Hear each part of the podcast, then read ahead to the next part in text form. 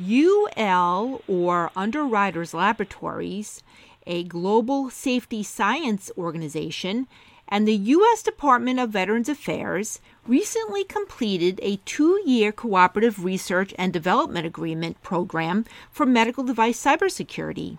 The CRADA program examined existing gaps in the marketplace for cybersecurity standards and practical certification approaches for connected medical devices.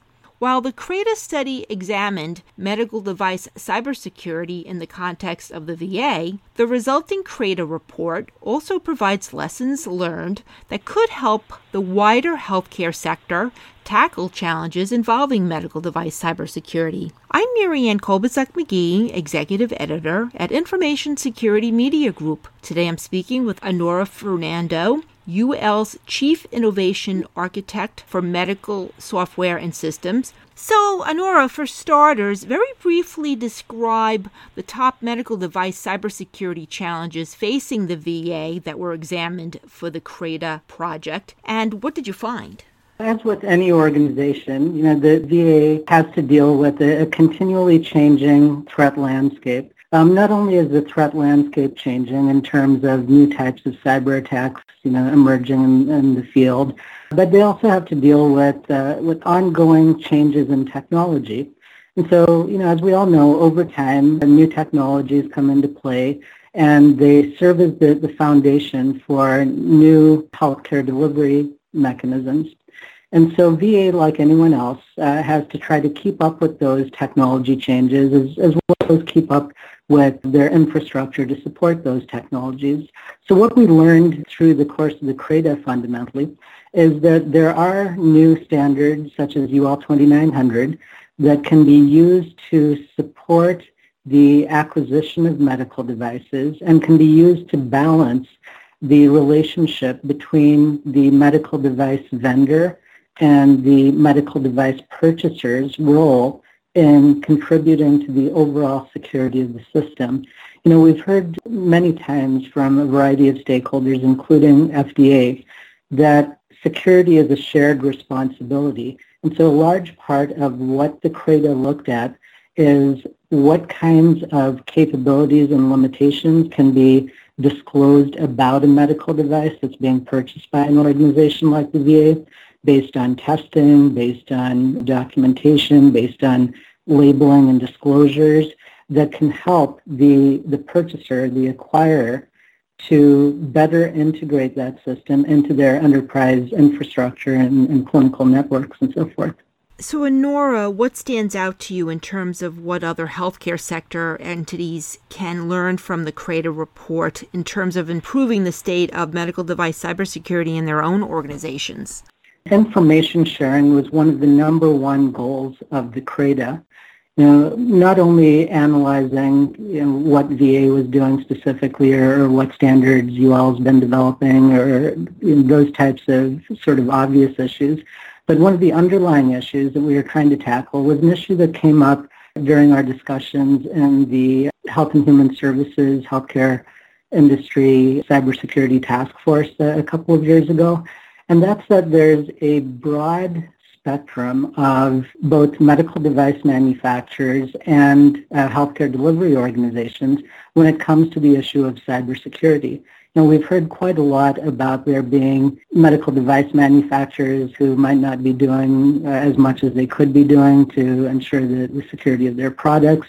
We haven't heard as much about the fact that on the healthcare delivery organization side, there's this a similar spectrum there are some hospitals that, that do quite a bit. You know, they are very, very mature in how they handle cybersecurity, how they handle product acquisition. Some of them will actually do cybersecurity testing, penetration testing, things like that within their own facilities as, as part of the acquisition or vetting process.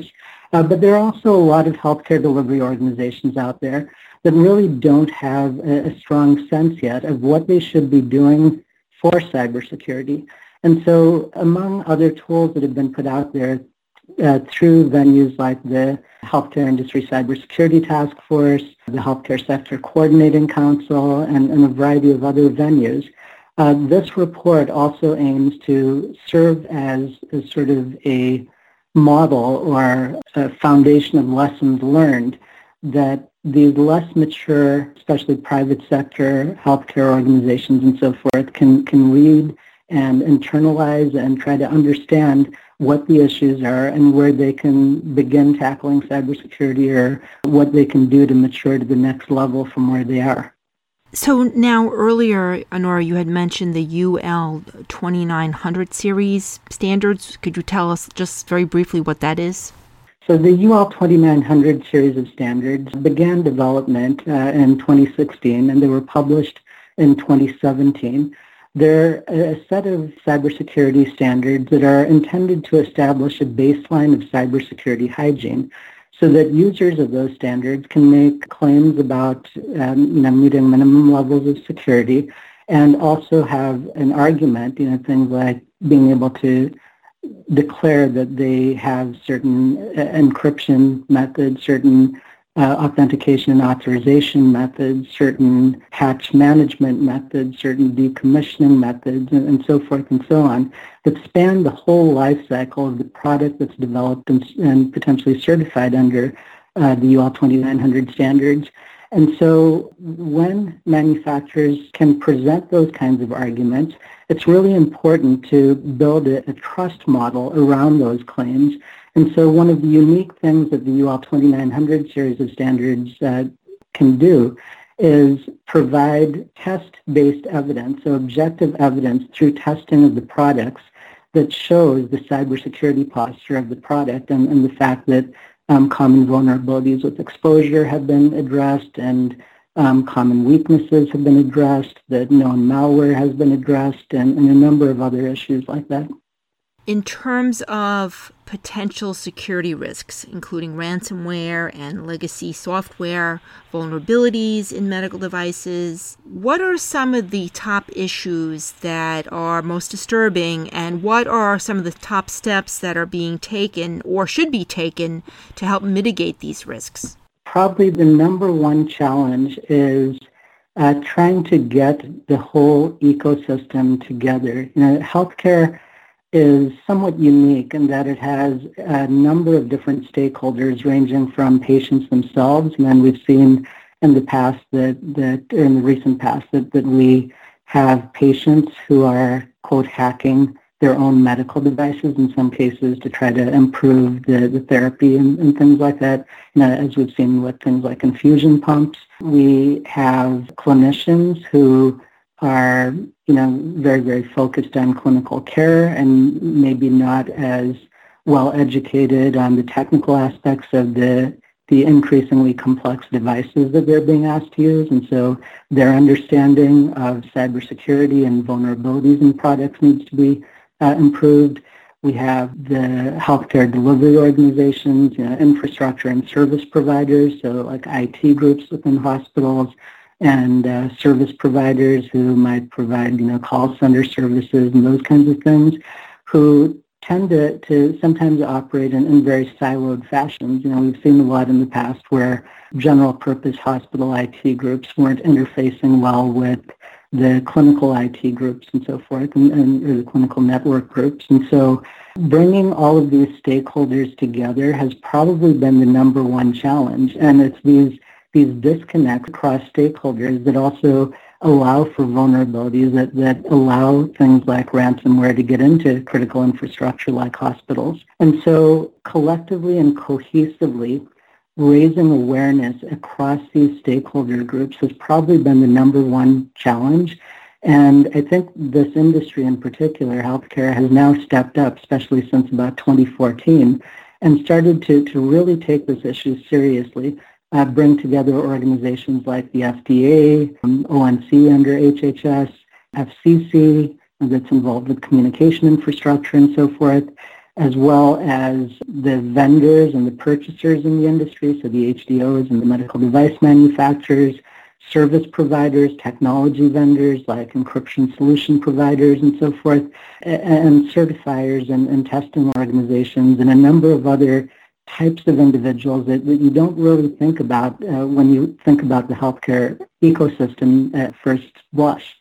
And so pulling these kinds of stakeholders together through mechanisms like the, the HHS Cybersecurity Task Force that, that we mentioned before and the Healthcare Sector Coordinating Council and the collaborative efforts of government agencies like DHS and FDA working closely with private sector uh, security researchers, academia, certification and test organizations, medical device manufacturers, hospitals.